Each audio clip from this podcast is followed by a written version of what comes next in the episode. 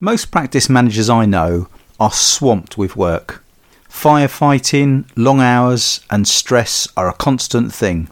In this Leadership in Practice podcast, I'll tell you how the solution to this problem is making others more capable and how you can do this using a model called DEEP.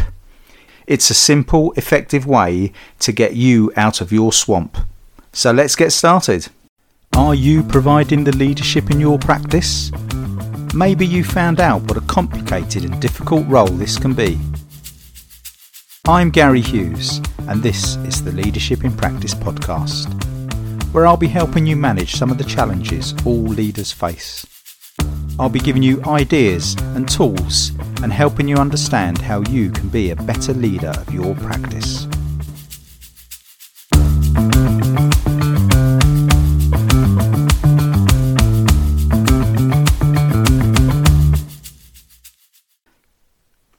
I can still remember the occasion a few years ago. A fellow practice manager visited me at the practice and was telling me how she was absolutely swamped. She was just overloaded with work and people knocking on her door. And she said to me what she was going to do was she was going to close her door so nobody could get to her. And I went away and thought about that and I thought that's not going to be the answer. Closing the door is not going to help her. But I did understand how she was swamped. That's certainly how I felt then and still do. Just about every practice manager I know is overloaded. It's a constant thing, and practice managers are working long hours. I hear stories of practice managers working 70 hour weeks. I've tried plenty of techniques to help with this, and I know other practice managers have done the same things, trying things to help with time management or prioritisation I've lost count of the number of things I've tried and then realised after just a couple of weeks that they don't work. But not being accessible is not the answer. Closing your door is not the answer. All that will do is just build resentment amongst your team. The only answer to this is to build capability in others, to build capability in your team so they don't need to come to you. You want them to be able to do things for themselves and not you do it for them. And actually, whilst that sounds really easy, I think most practice managers would say that saying no when you're asked for help is actually really, really difficult. But it's not just about delegating to others. You've got to make sure that they're capable of delegating too. You've got to make sure that they've got the skills, the knowledge, and everything they need that you can delegate to them and they will be able to do what you're asking. And there is a tool that can help you with this, and it's DEEP. D E E P. Now, the first part of this, the D, is D for develop. What you need to do is to find out what are the obstacles they're facing. What are the things that mean they have to come to you to ask for help? Most likely, it's what skills they need. So, once you've identified these skills, you need to make sure that you train them. You need to give them these skills so they can become independent, so they don't have to come to you for answers. It might be that you want to train everybody, or it might be that you just want to train specific or selected people that you can go to, that you can delegate to, that are there to support you.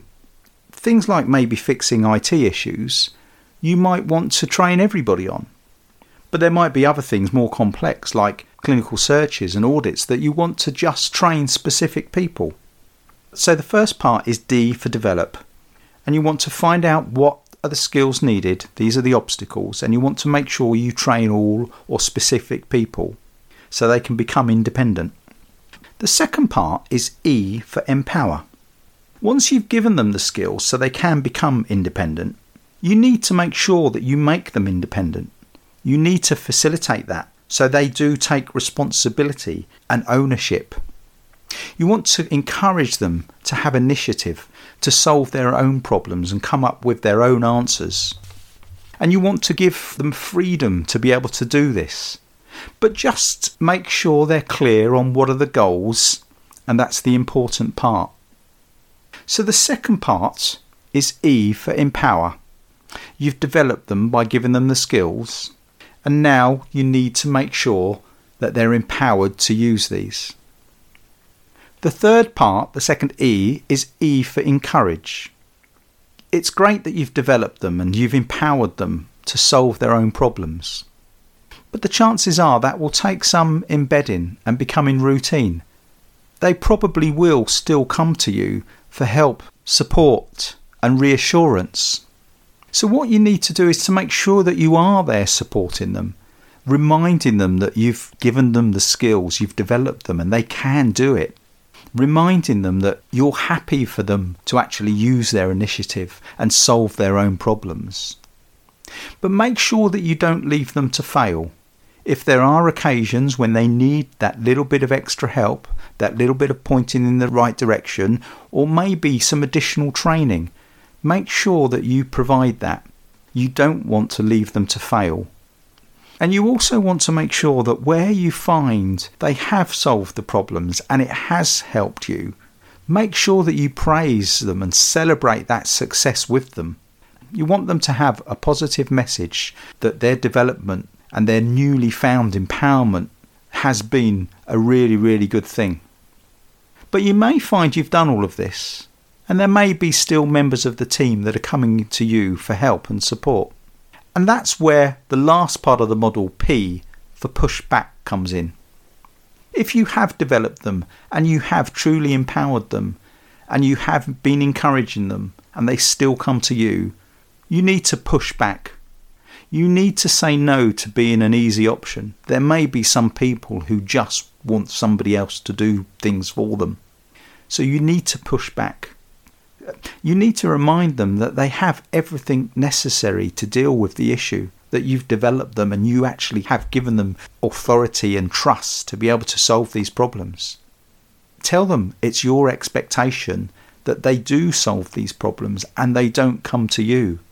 You want to make sure that no is a habit for you and for them. So they do realize that they actually now have to solve some of these problems on their own. You want to make sure that no becomes a habit for you and for them.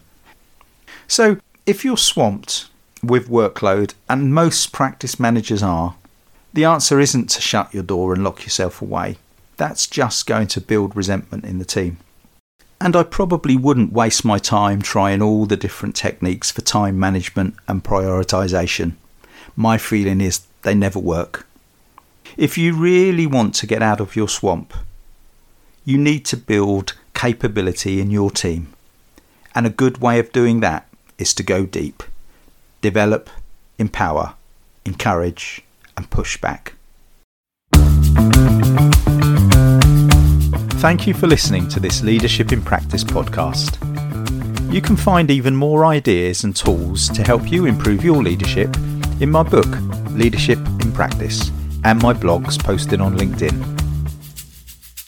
If you'd like help with a leadership challenge, contact me at gary at leadershipinpractice.co.uk. Connect with me on LinkedIn or head on over to www.leadershipinpractice.co.uk. It'll be great to connect with you. If you want to be a regular listener to the show, the easiest way is to subscribe on iTunes.